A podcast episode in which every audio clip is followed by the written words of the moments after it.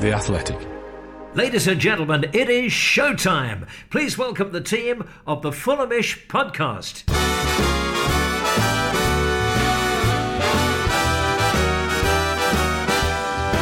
It's happened again. Yes, welcome to the Fulhamish podcast, your independent voice of Fulham FC. My name's Sammy James. Welcome to the show brought to you by The Athletic UK and how a win can change the mood on this podcast. Fickle, absolutely not us. Today we'll be discussing Fulham's 4 1 victory over Queen's Park Rangers, the boys from Shepherd's Bush.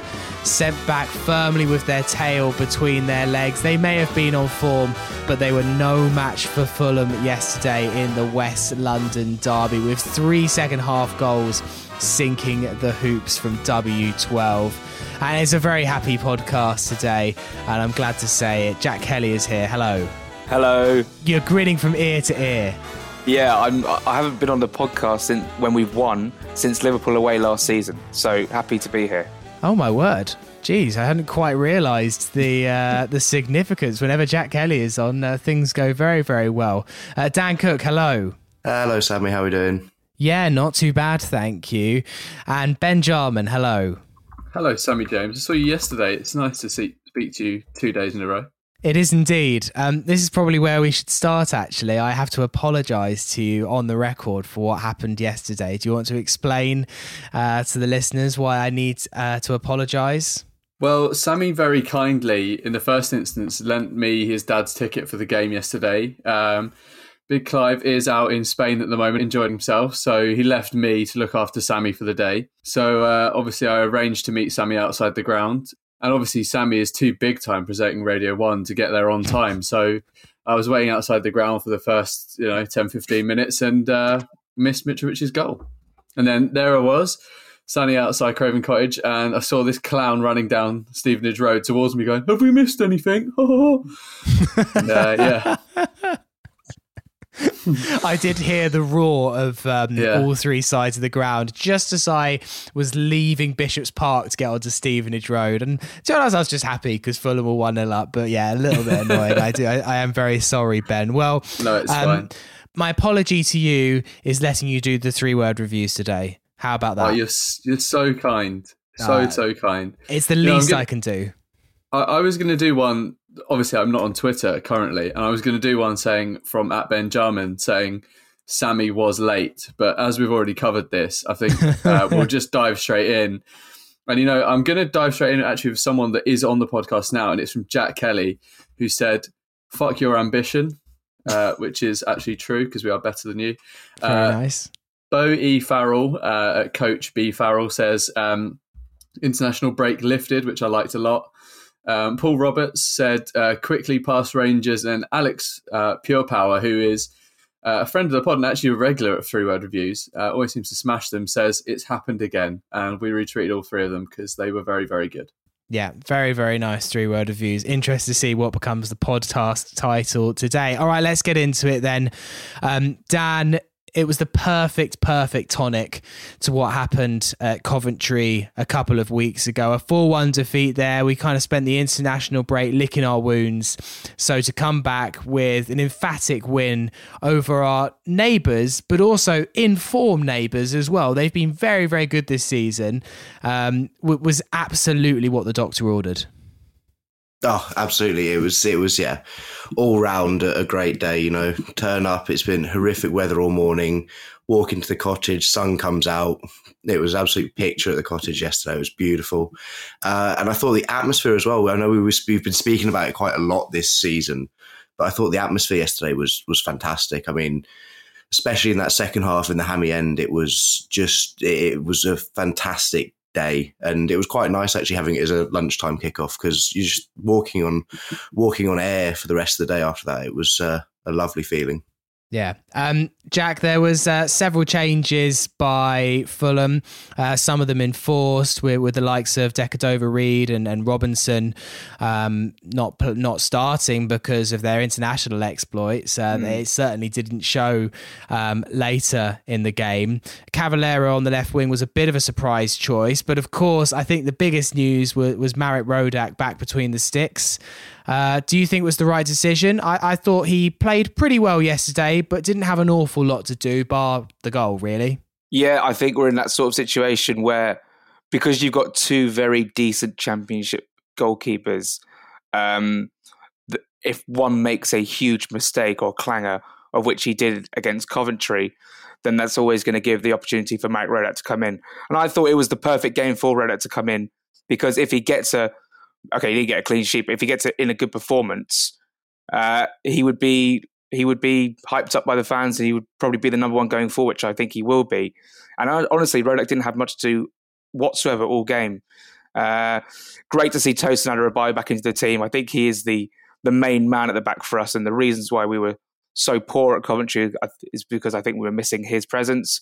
Jean Michel Seri back in midfield, beautiful, dictating play as always. And look, seeing Cavaleiro was slightly frustrating, and I don't think he offered much before he went off. But what a day! What a fantastic derby, and and QPR certainly went home uh, upset.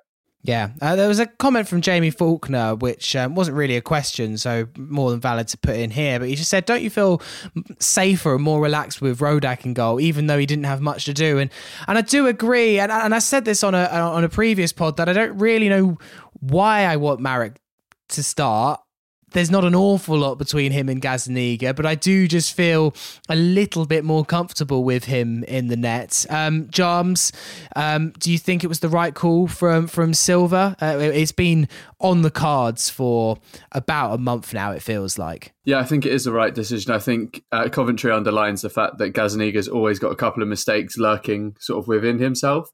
Um, and I think just to go back onto Jamie Faulkner's statement, and I, and I think to follow up your Sammy, I think that I was actually debating this with myself earlier. You know, I have a really fun time when I'm not on the podcast.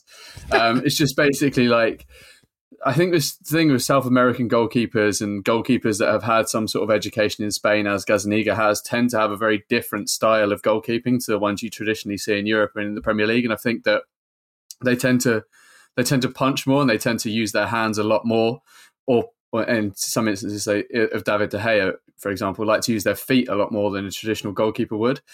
And I think that there's one thing to say that our fan base just like to have the security that Rodak offers, in that he likes to catch quite a lot, he likes to command his box quite a lot, and I don't think he's scared to to put himself about. Where I think Gazzaniga is much more comfortable with punching away rather than trying to collect and take the hit. And I think that's just something that's maybe ingrained in him from such a long time, obviously being in Spain and, and also coming from Argentina. So I feel more, more comfortable with Rodak there, and I do think it's the right decision. I think he also offers some great communication. He's always shouting, whereas you never really saw that from Gazzaniga. But I think it is literally like paper thin between both of them. Um, uh, I think, as you said, Sam.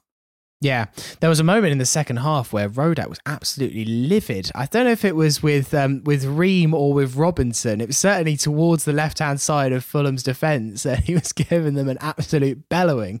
Um, Dan, let's come on to the first goal because Ben and I didn't see it. Um, lovely finish from Mitrovic. I have now watched it back. Uh, we saw it in the concourse at half time uh, and, and studied it as forensically as we could. Uh, it's it's it's a they they said it on the Quest show.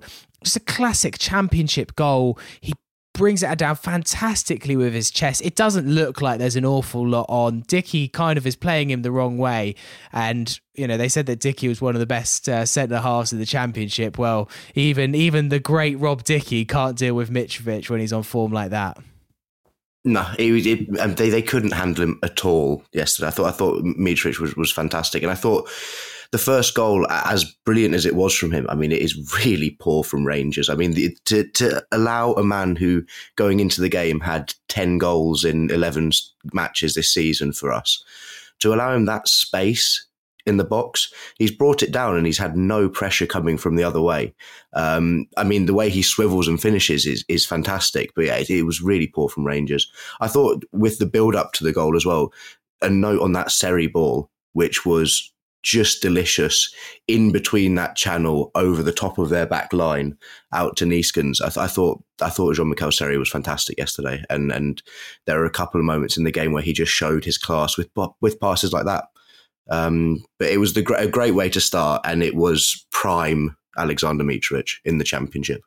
Yeah, Jack, I felt like I, and I've said it on a few podcasts that Mitrovic has been in second gear this season. Even the Swansea game, I kind of felt like he wasn't at his absolute best. Yesterday, I think he's finally found top gear. Um, also on that quest show, Colin Murray was debating with Ian Holloway as to how many goals mm. he can score this season. I think Ian Holloway went with 34. Colin Murray said 35, although Holloway did um, pull his pants down and say, You were saying 40s until you bottled it uh, on the show. Um, I, I mean, look, it's 12 for 12 I don't. He's obviously not going to score 46 goals, even though that's what he's on target for. But you do have to wonder. Ivan Toney scored 31 last season. Could Mitrovic break it? It's certainly doable. Um, and and the the rate at which he's playing at the moment, it seems as though he could score every chance he gets. The thing I like about this goal is the fact that we saw something very similar to the game against Swansea, where he took it down and he took the extra touch and then scored. But the ball is looping from Odoi. It's not like a whipped crossing, and he's got that time and he's got that space. And I think Dickie should do better. But anyway, the point being is, I think that Mitrovic could probably probably get over thirty this season. It's just whether he could stay fit, stay in the team. Hopefully, nothing happens when he's with Serbia in in November. So yeah, I mean, he, I mean, Muniz is obviously going to be knocking on the door, wanting to play a few games, but with Mitrovic on this form, there's no chance he's getting in the first team. Mitrovic right now is at the peak of his powers. He's 27. He's going to hit the prime of his career, and we're very lucky to have him in this division. Hopefully, firing us to the Premier League. Uh, he's he's just sensational, such a presence, and we'll come on to the second goal because those two goals basically just summed up Mitrovic, taking it down, swiveling, shooting, and then uh, of course a, a lovely glancing headed uh, headed goal. I couldn't be more happy for the lad. He's absolutely fantastic. Yeah, it just goes to show, like last season, that as much as Parker did find a way to play and to make us hard to beat, and and look, he wasn't miles off saving us. Yes, okay, it all went pear shaped at the end, but certainly in March it looked like he was going to do it. But the fact that his style of play didn't use a striker of such quality to his absolute best ability probably was Parker's biggest mistake really. If he and and it definitely seems that Marcus Silva has built this team around Mitrovic and it's 100% the right thing to do. Um, before we come on to uh, the second and third and fourth goals Ben we kind of need to talk about the response of Queen's Park Rangers. I felt like Fulham went into their lethargic 20 minutes towards the end of the first half. It feels like we have this lethargic 20 25 minutes in every game. Um, QPR hit the post, and obviously in the second half we didn't start that fast either. And sloppy ball from Odoi ends up with uh, Lyndon Dykes, who uh, I know you think is a bit of a fraud, uh, sticking it sticking it away. But I felt like we did obviously go on and win the game, and, and this part of the match will be glossed over. But once again, we do seem to allow the opposition to have this 20, 25 minutes where they can get their tails up. And more often than not, it does seem to end up with the opposition getting a goal. Yes, I think you're, you're completely correct. I think Fulham often take their foot off the gas. I don't know what it is with us. We sort of have a really commanding opening 10, 15 minutes and then we slow right down. Uh, and it's a bit of a concern, really, because you kind of wonder if we sort of lack the tactical innovation to move move the game into another phase, or whether it's just the fact that we're so content with playing football we know you can hurt other teams that we sort of don't find the motivation to to push on until it obviously someone hits us with a bit of a counter punch and i think this is why on in like maybe like a bigger picture on a bigger message is just that we really can put big teams to bed but we struggle with small teams. I think the smaller teams i think fulham really at times lack a little bit of motivation to sort of push them aside that we know we can. And it's sort of like an almost a little bit of uh, complacency um, within the ranks. And I think that it, Fulham would be much better off if we actually use that sort of maybe nervous energy that we have or the energy that's just been expunged by actually going for that second goal to give ourselves more of a cushion. I think there are times where you just Fulham just almost become that dad on a Sunday night that has had a couple of beers and just wants to sit in the chair and not do too much. And that's like, we're 25 minutes in, lads. We need another goal. Um, but I thought Rangers, um, towards the end of the first half and coming out for the second half, definitely put us on the back foot. I mean, yes, they scored a goal and it's from our, our silly mistake. And I, I think um, a, a, few more people might be more aware that Odoi may not come back into this team now. Kenny Tete is going to be fit in the next couple of weeks.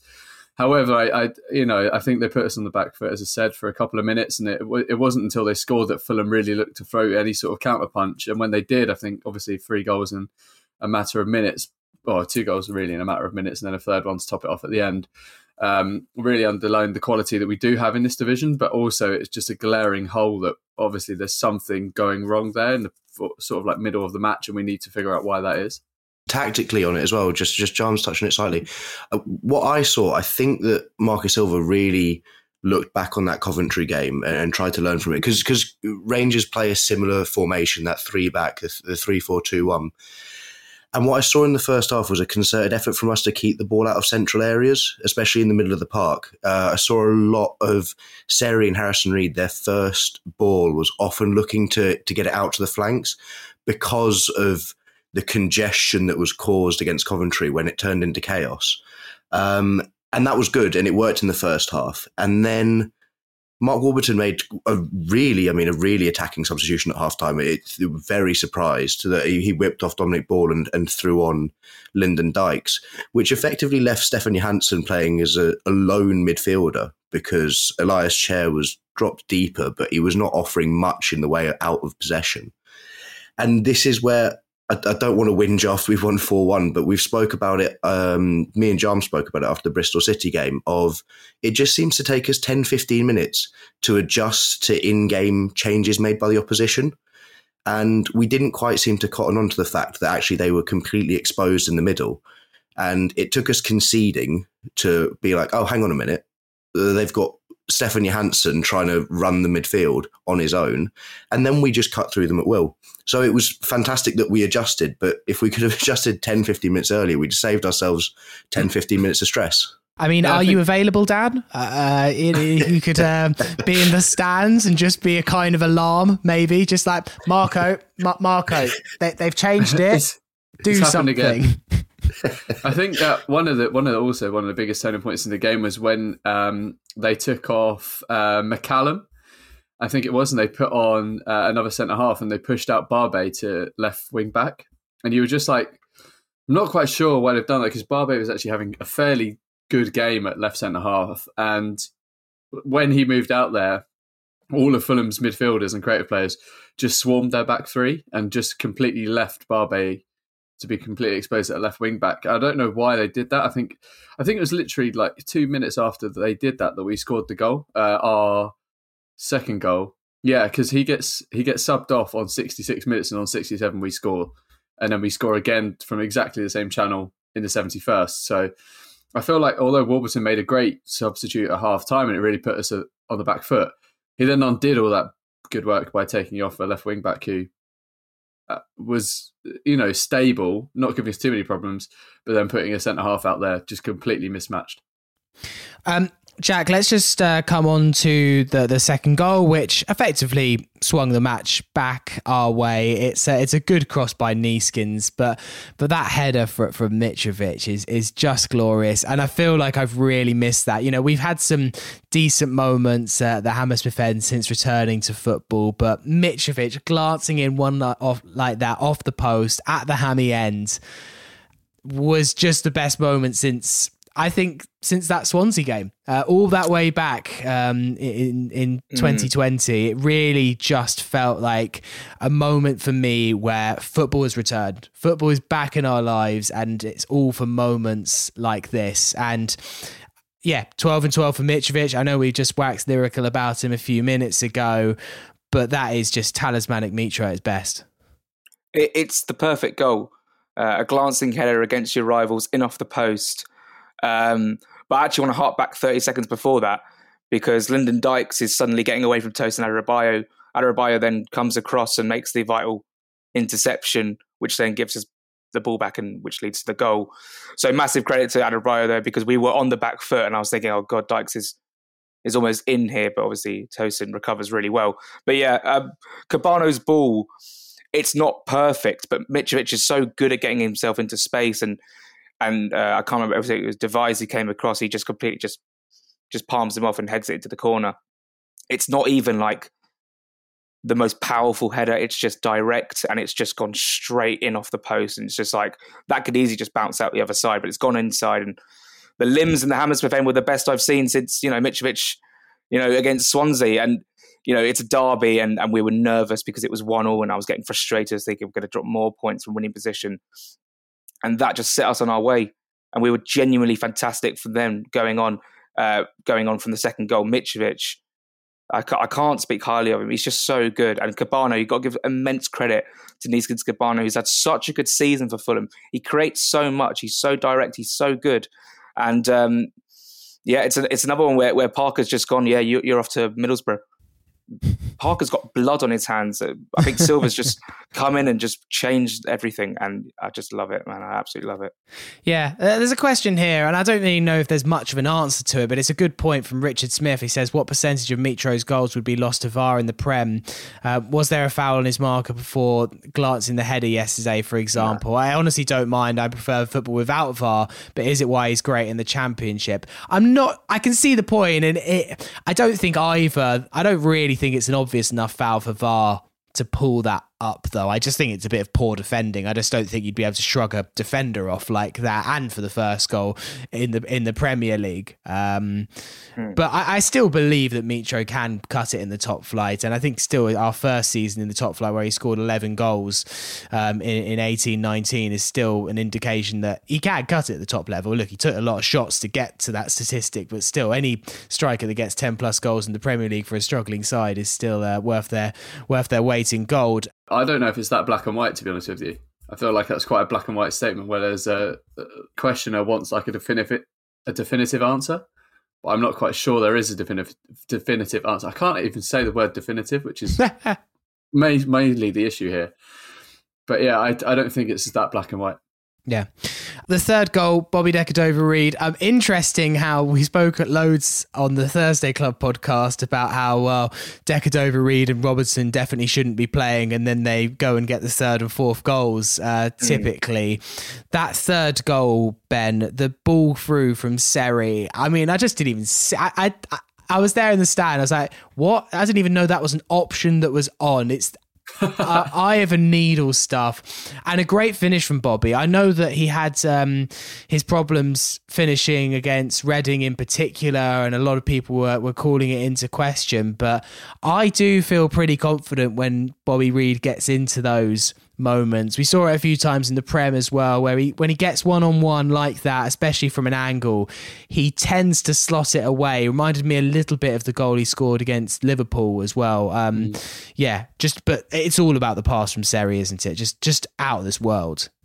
Yeah, it's a wonderful pass from Seri. I think yesterday he had a brilliant game. I think finally he's starting to turn some of the people that may not have come around to his good performances this season like sort of get him on his on his side. Uh, and I think that yesterday really underlined the fact that the quality he brings in, as Dan said, the the ball for the first goal uh, down the channel and in the air is a brilliant one. His distribution throughout the game is so good, and I think it's been brilliant all season. In all honesty, I think he's sort of like half a yard, maybe half a step above a lot of the midfielders in this league in his ability to understand where the ball needs to go uh, next and when.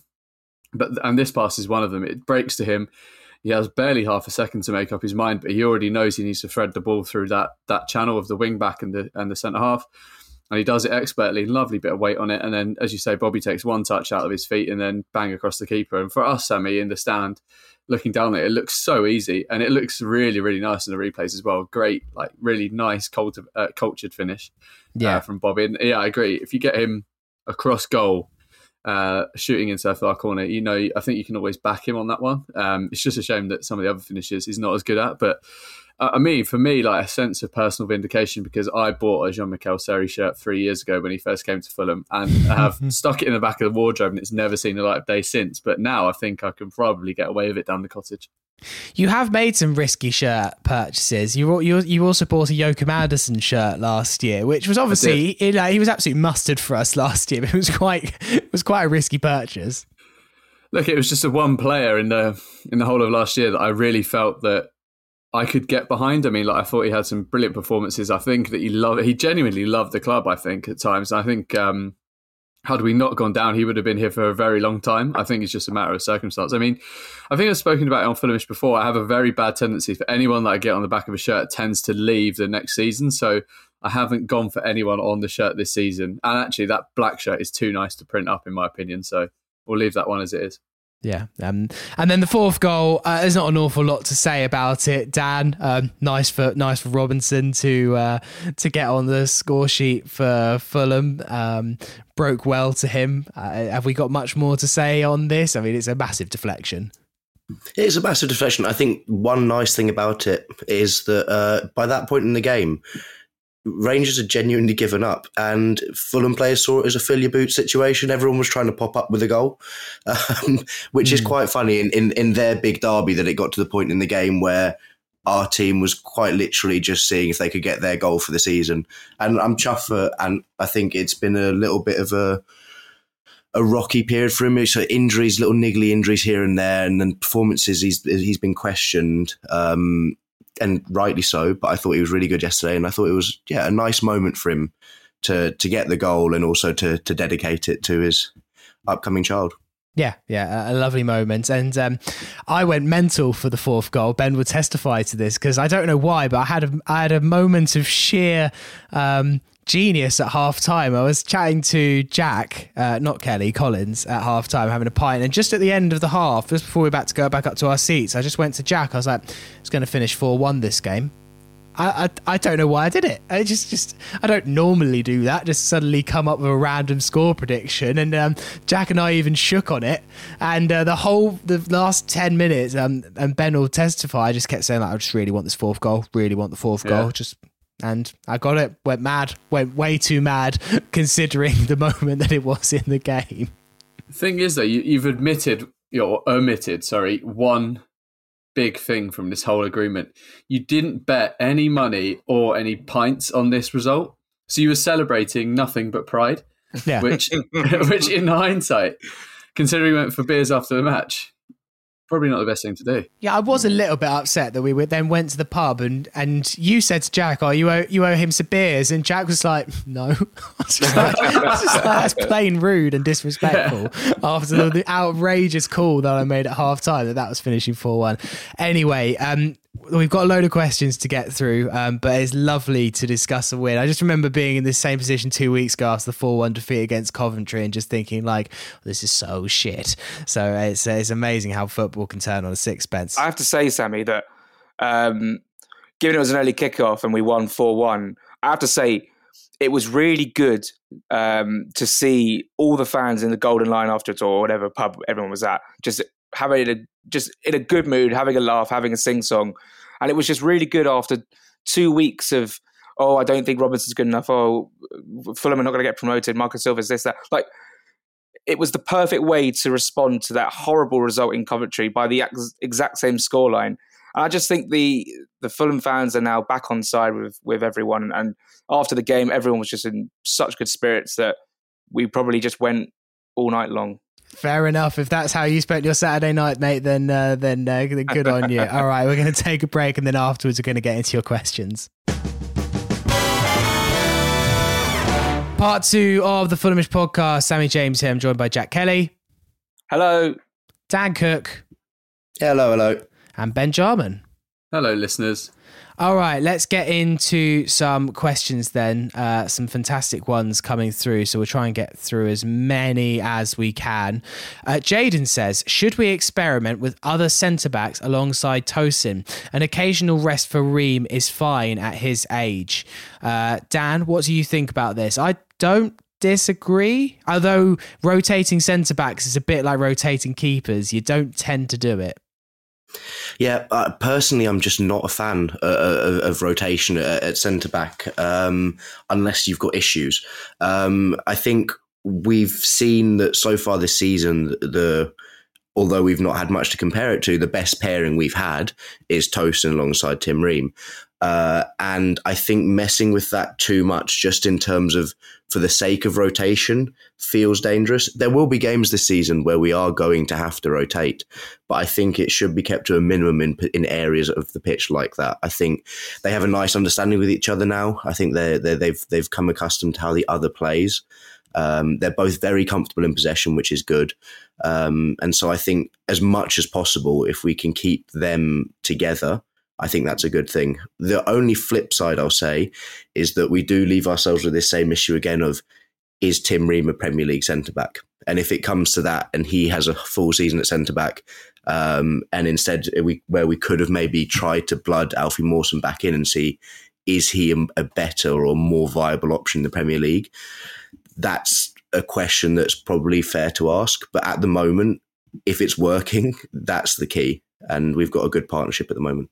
Yeah, that is definitely my concern going forward. And um, again, I'm um, scared to doubt Tim Ream um, because he's a nice guy and he uh, definitely felt like he had that twinkle in his eye of I don't know. I felt like he maybe has listened to a few Fulhamish podcasts where he said he's not a Premier League centre back, and now I'm scared. Um, so uh, I, I, don't want to call it either way, but it's definitely a thought process that's entered my head. That exact same thought, Dan. Um, Bailey uh, asks, uh, I'll go to you on this one, Jack. He says, where does Tom Cairney fit into the team if Carvalho comes back firing, and also with Wilson and BDR continue to perform. Obviously, Wilson I thought was pretty effective in the 10 yesterday. Didn't grab any headlines, but I still thought he had a good performance.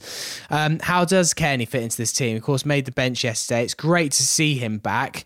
Um, and we don't exactly know what kind of Tom Cairney this is now with, with a long layoff due to injuries. But yeah, how do you see him uh, fitting in uh, for the rest of the season now that he does seem to be back to some sort of fitness?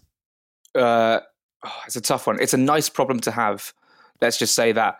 Let's let's start by saying that Ivan Cavaleiro is probably going to be injured for the next couple games. Let's just say, and if Tom is going to be in and around the squad, there's an opportunity there. Harry Wilson can drop into a ten, which is great, but I think his best position is probably out on the right. So if you've got Harry Wilson on the on the right, Kebano or Bobby Decordova-Reid on the left, then you've got that. Then you've got that place uh, in behind. So what I would do is, I think if Fabio Carvalho is ready to play, play the kid because he's wonderful and he's brilliant. Start embedding Cairney back into the team as a 10.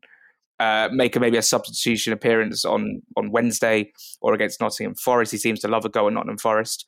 Um, so where does he fit into the team? I think in that 10 position, you know, if you've got like Seri and Reed behind him, um, he can flourish. But it's a nice problem to have. You've got a really good youngster in uh, in Fabio Carvalho who can create and he can score, and then you've got the the wise head of Tom Cairney with his wand of a left foot who can just ping one from 25 yards out of nowhere and change a game. Yeah, just just slowly, gradually get him into the team, and then we'll see from there. We'll, we'll see what happens from there. I think that Fabio Carvalho right now is what we're missing. Is that sort of in in transition, obviously going towards the front line, and uh, yeah, push push Wilson out wide. I enjoyed that. It's Daniel Mann, the commentator. no, it's it? not. Uh, it's Gary Weaver, and he did it yesterday because he because Bobby D Cordova-Reid scored, and like if you watch it back, it's Bobby D Cordova-Reid. Like he doesn't even mess about with it. He says it twice. It's amazing. He, yeah. goes, Bobby D Cordova-Reid. Bobby, Bobby D Cordova-Reid. I was creasing, honestly. Literally, I hear it every time now I ever hear it on Sky. I just go, Jack Kelly, Bobby no, D. Cordova-Reid. Just wait for the Jack and Joe show tomorrow, honestly. It's going to get. It's going to be. Uh, we, we, maybe need to title it the, the, the Bobby D. Cordova-Reid show. Um, ben, I'd be uh. interested to know your thoughts on the 10 position. Me and you had a bit of a debate during the game yesterday about whether Wilson is effective as a 10. You like him there. I'm not so sure. I, I kind of agree with Jack that I think he's more effective on the right. So, yeah, I'd be interested to know your thoughts about this this position. I just like him in the 10 because I think that there's a certain element of creativity that he offers there that not really many others in, in the team can do. Um, I kind of feel like because he plays a little bit more centrally for Wales, Welsh people, if you listen to this, please don't hound me too much if this is incorrect. Um, that he can probably start to start to create stuff from the middle there, and I think that there isn't anyone really as good on transition in the team as Carvalho is, other than Harry Wilson. And I think that he obviously gives that incision, that little bit of burst of pace that maybe the wingers that play in the 10 don't. For example, like I like Bobby Reid in the 10, but I think he's too much of a ball to feet kind of guy where I feel like Harry Wilson's a on the turn kind of kind of player. And that's why I like him in the 10. I like that he can drift out wide into different positions and you can have Bobby Reid and him just interchanging if they wanted to, because I don't think we really want Kebano in the 10, to be honest. Um, but yeah, I, th- I think Harry Wilson in the 10 could work. It's just, it takes a lot, it takes maybe like a few games for a winger to adjust to being in a more central position. And Harry likes to drift wider naturally anyway, but I, I like him there. And also, I think because he's got a good shot on him, and he also is good at like almost thinking about set pieces that he could maybe create some chances there. I mean, it's always just good to vary it up, isn't it? And I like the way that Fulham's um, depth can just keep opposition's guessing. And whilst it's not always great to, to rotate maybe your centre backs or goalkeepers, we alluded to the fact that Fulham just have so many options, so many different ways that we can hurt teams. And, you know, Wilson can move to the 10, but now we've got Cairney back, Carvalho maybe. You can put Bobby Decordova-Reid can literally play like a Kevin Betsy of the uh, of the front line, just just play him anywhere, the Swiss Army knife. So um, yeah, it's it's great, great problems to have. Uh, Dan, Elizabeth says, should we stop worrying about coming uh, back from behind now? Uh, the win was in their sails after the equaliser, but Mitro managed to pull it back with a cool and skillful header. I don't know, it felt different yesterday. Uh, it's the first time this season, and there's not really a graceful way of saying this statistic, but it's the first time that Fulham have managed to.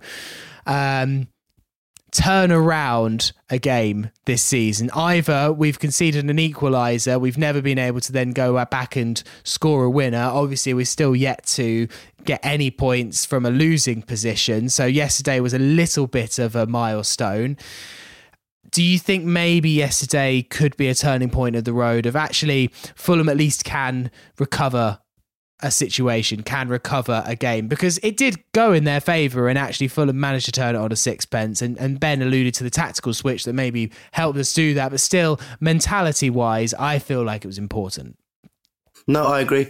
I was sat here a couple a few weeks ago after the Reading game on the podcast talking about this. Should we be worried?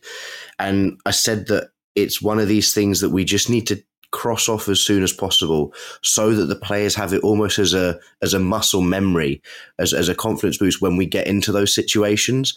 And i think we saw it yesterday. Our heads did go down after we conceded and there was some dissenting after we conceded. There was some fingers being pointed on the pitch. But when we got that second the the buzz in the team and and the we, we were just lifted. And i think that's important because we can now take that into other situations that we find ourselves in like that later on in the season. So i think it, it was important. And it may help with the situation where if we do go behind now in a game that we we just have that little bit more confidence of hang on look we can get ourselves out of this situation. We've done it now. We know how good we are. And so I do think it, that it was just one of those things that we needed to cross off and we do also need to cross off coming from behind and winning a game. But it's small steps and I think it was a really important moment and it could be a really important moment in our season just getting that done yeah, it, feels like a landmark win. I mean, let's go ahead and probably get battered by uh, the most out of form Cardiff on Wednesday.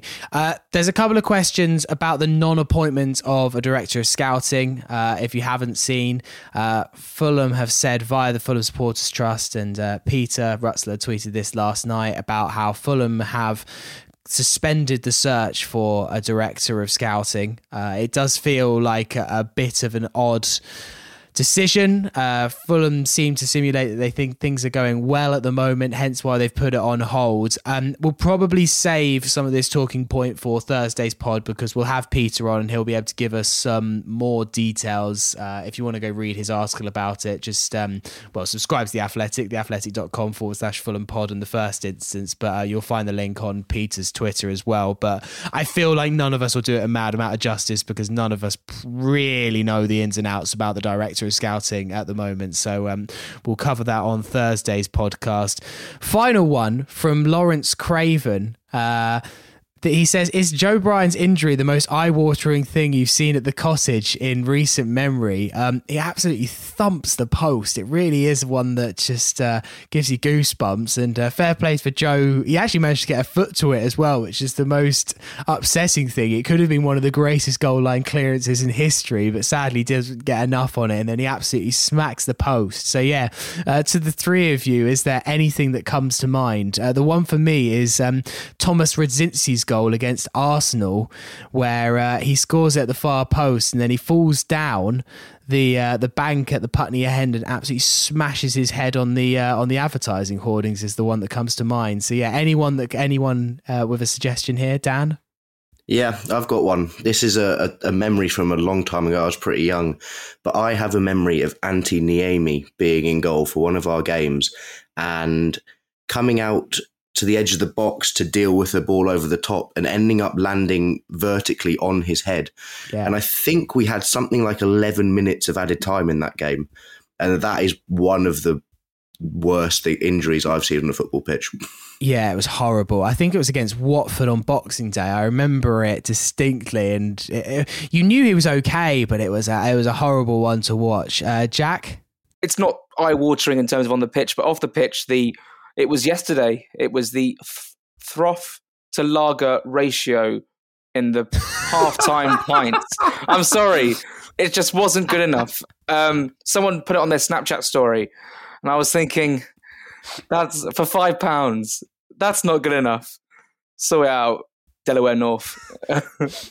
I mean, it wasn't maybe the uh, the answer that um, that Lawrence Craven was looking for, but it's it the best answer we ever could have. Uh, I mean, yes, and, and I I totally agree. I totally agree, Jack. All right, slightly odd end of the question section there, um, but uh, I, I enjoyed it nonetheless. All right, we're going to take another break, and then we'll look ahead to Cardiff on Wednesday.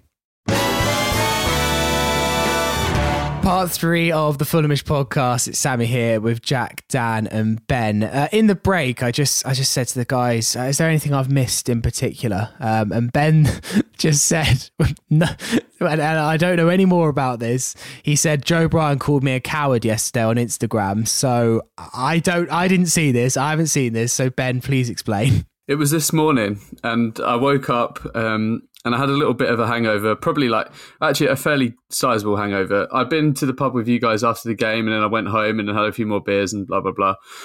Anyway, uh, Joe put up the Instagram story being like, "Oh, the last slide is me getting absolutely rattled by a post or whatever he says," and then I said to him, "Well played yesterday. Uh, that last slide looks like how this hangover feels," and then he just replied saying, "Coward."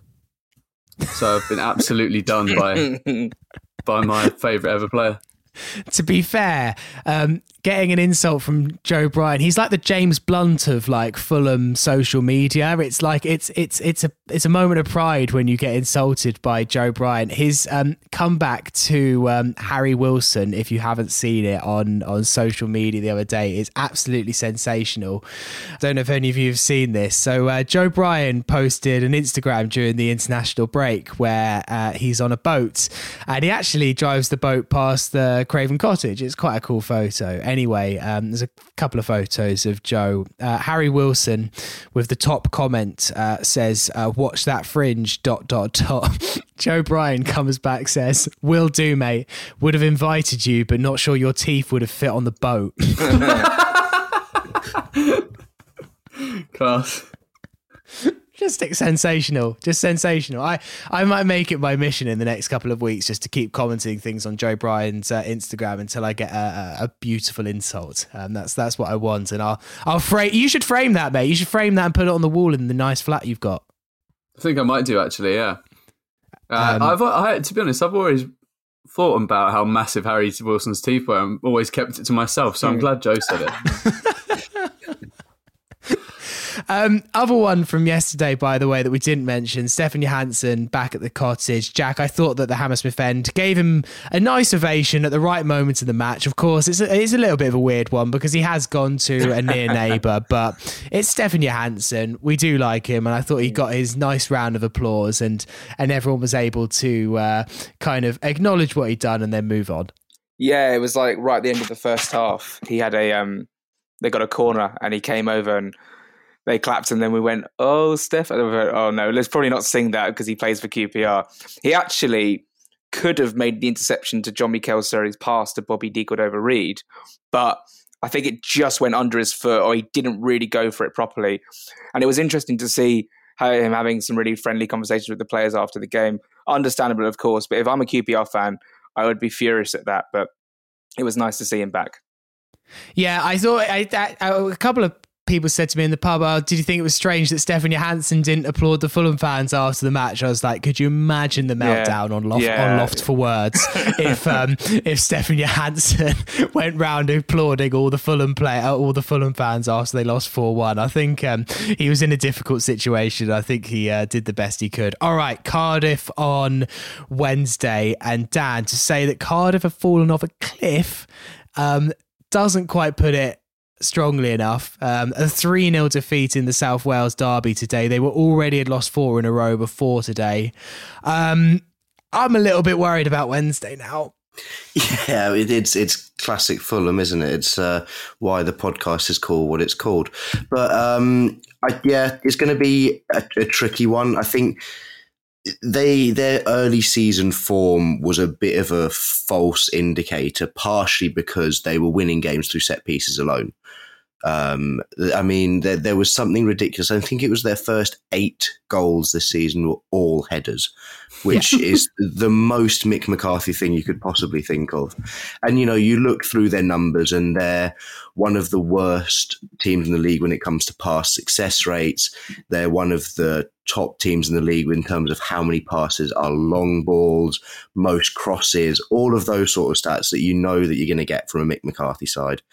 Um, and I think we've got to be wary. Um, but I think the promising thing is is that we've actually seemed to deal with aerial bombardment pretty well at times this season when we've had to.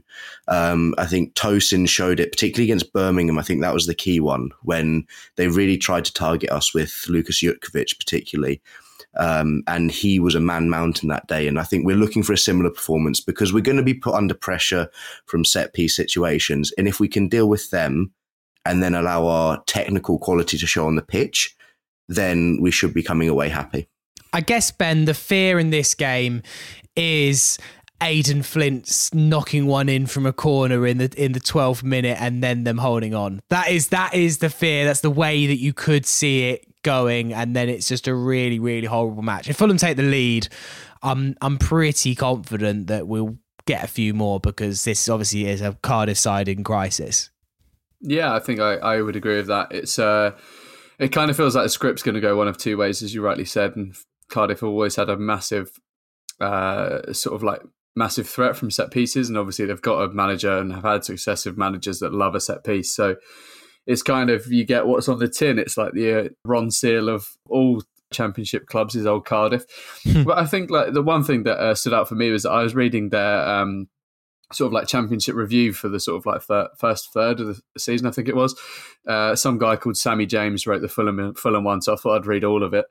Uh, and the guy get, the guy gave Cardiff three out of ten for the whole season. I think he said that they won their first two games and have won non, drawn five, and lost five since then. So it's really a dire straits for them. And I think that it's either going to be the fact they lost 3 0 to Swansea today is going to be the nail in the coffin for uh, for McCarthy and he goes, and we have to contend with a new manager bounce against a team that wants to impress a new manager, or Fulham are going to be the final, final nail in the coffin for McCarthy on Wednesday.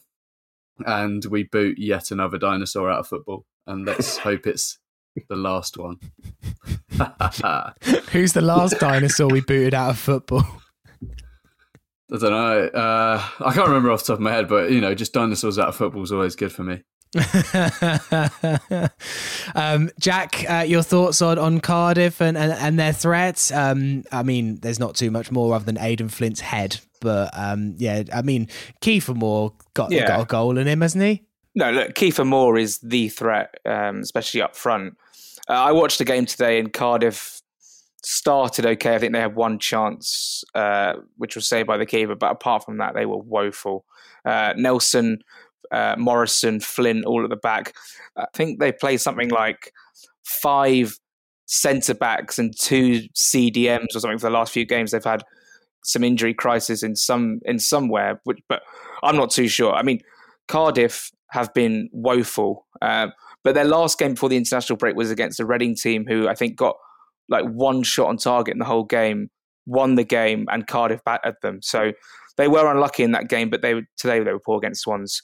Um, I expect to wake up tomorrow to see Mick McCarthy sacked, honestly, after the Swansea game, given it was a derby, given they lost it in, in the fashion they did. Um, but then again, it's a very sticky game, and if they come here and make it difficult for us, and they, you know, like you say, get an early goal, it will get frustrating. But I think we have the talent and just the ball control, and I think we'll have the majority of the possession, even though we didn't yesterday. We'll have the majority of the ball, and hopefully that'll be enough to break them down. And hopefully we see the likes of Fabio Carvalho come back into it as well. Yeah, I, I, guess from a from a Fulham perspective, Dan, um, it would be nice to get another player returning to the fold, a Kenny Tete or or a Carvalho.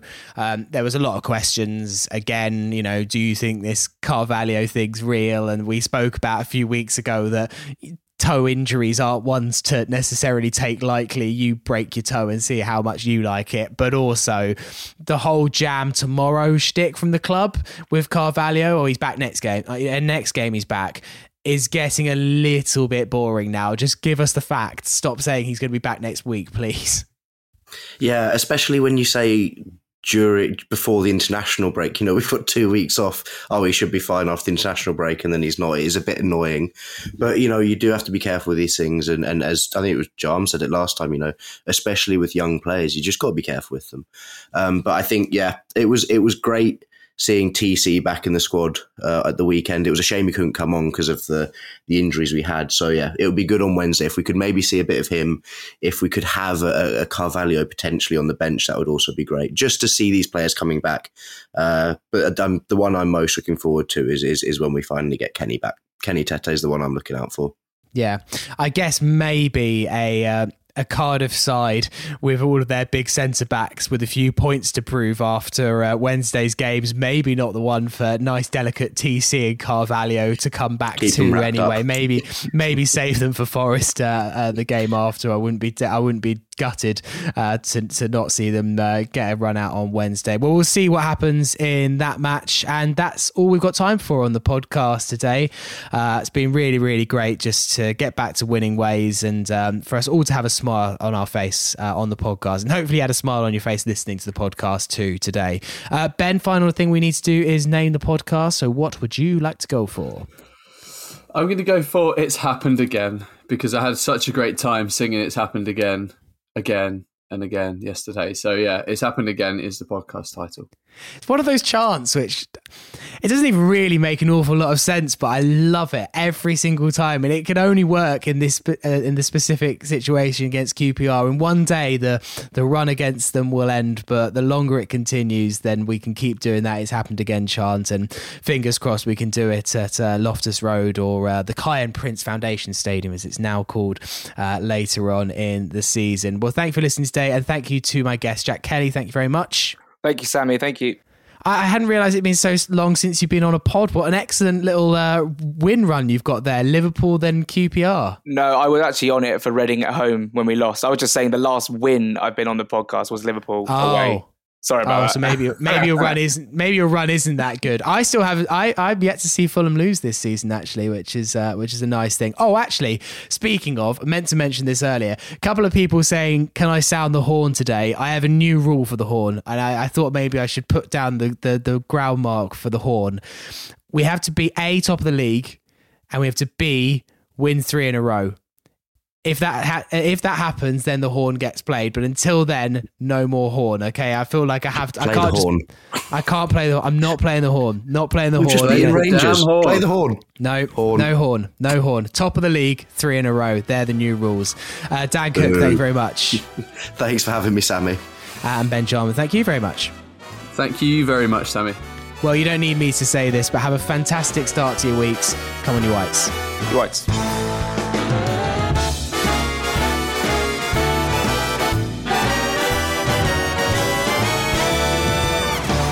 Toodles.